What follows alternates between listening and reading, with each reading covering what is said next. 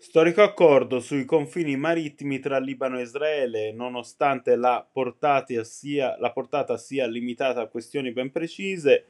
Per il Medio Oriente si tratta di un altro muro abbattuto se si pensa che Gerusalemme e Beirut sono ufficialmente in guerra. La lettura di Repubblica: il governo israeliano dovrà ratificare l'atto entro la fine del mese, visto che il 1° novembre si vota. L'esecutivo Lapid, secondo il Corriere, avrebbe davanti a sé una vera e propria corsa contro il tempo. L'accordo, sottolinea la stampa, nasce da due debolezze. Beirut è allo stremo e le riserve di metano potranno consentire, anche se in tempi non brevi, la riaccensione delle centrali elettriche e un minimo riavvio di un'economia devastata. La PID invece è a fine corsa, fra 3 settimane si vota.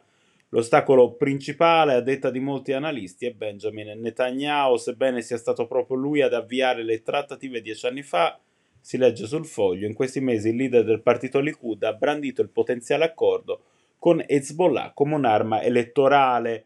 Per il Sole 24 Ore rappresenta comunque un primo passo verso relazioni più distese, anche se i toni restavano minacciosi ancora lo scorso weekend, quando sembrava che per l'ennesima volta l'intesa fosse saltata. Il Gran Rabbino di Francia Haim Korsia sarà tra i protagonisti della giornata inaugurale del Grido della Pace, incontro in 3 giornate promosso a Roma dalla comunità di Sant'Egidio. In dialogo nella capitale, riporta tra gli altri l'Osservatore Romano, rappresentanti delle diverse confessioni cristiane, oltre che di altre religioni, tra cui musulmani, ebrei, buddisti, sikh, zoroastriani. Nelle librerie francesi Londra, uno dei testi ritrovati di Céline nel romanzo, composto prima del suo delirio antisemita, l'alter ego dell'autore esprime gratitudine verso un medico ebreo. Per Repubblica: una pagina che merita di essere letta per intero per riconciliarci con questo strepitoso Selin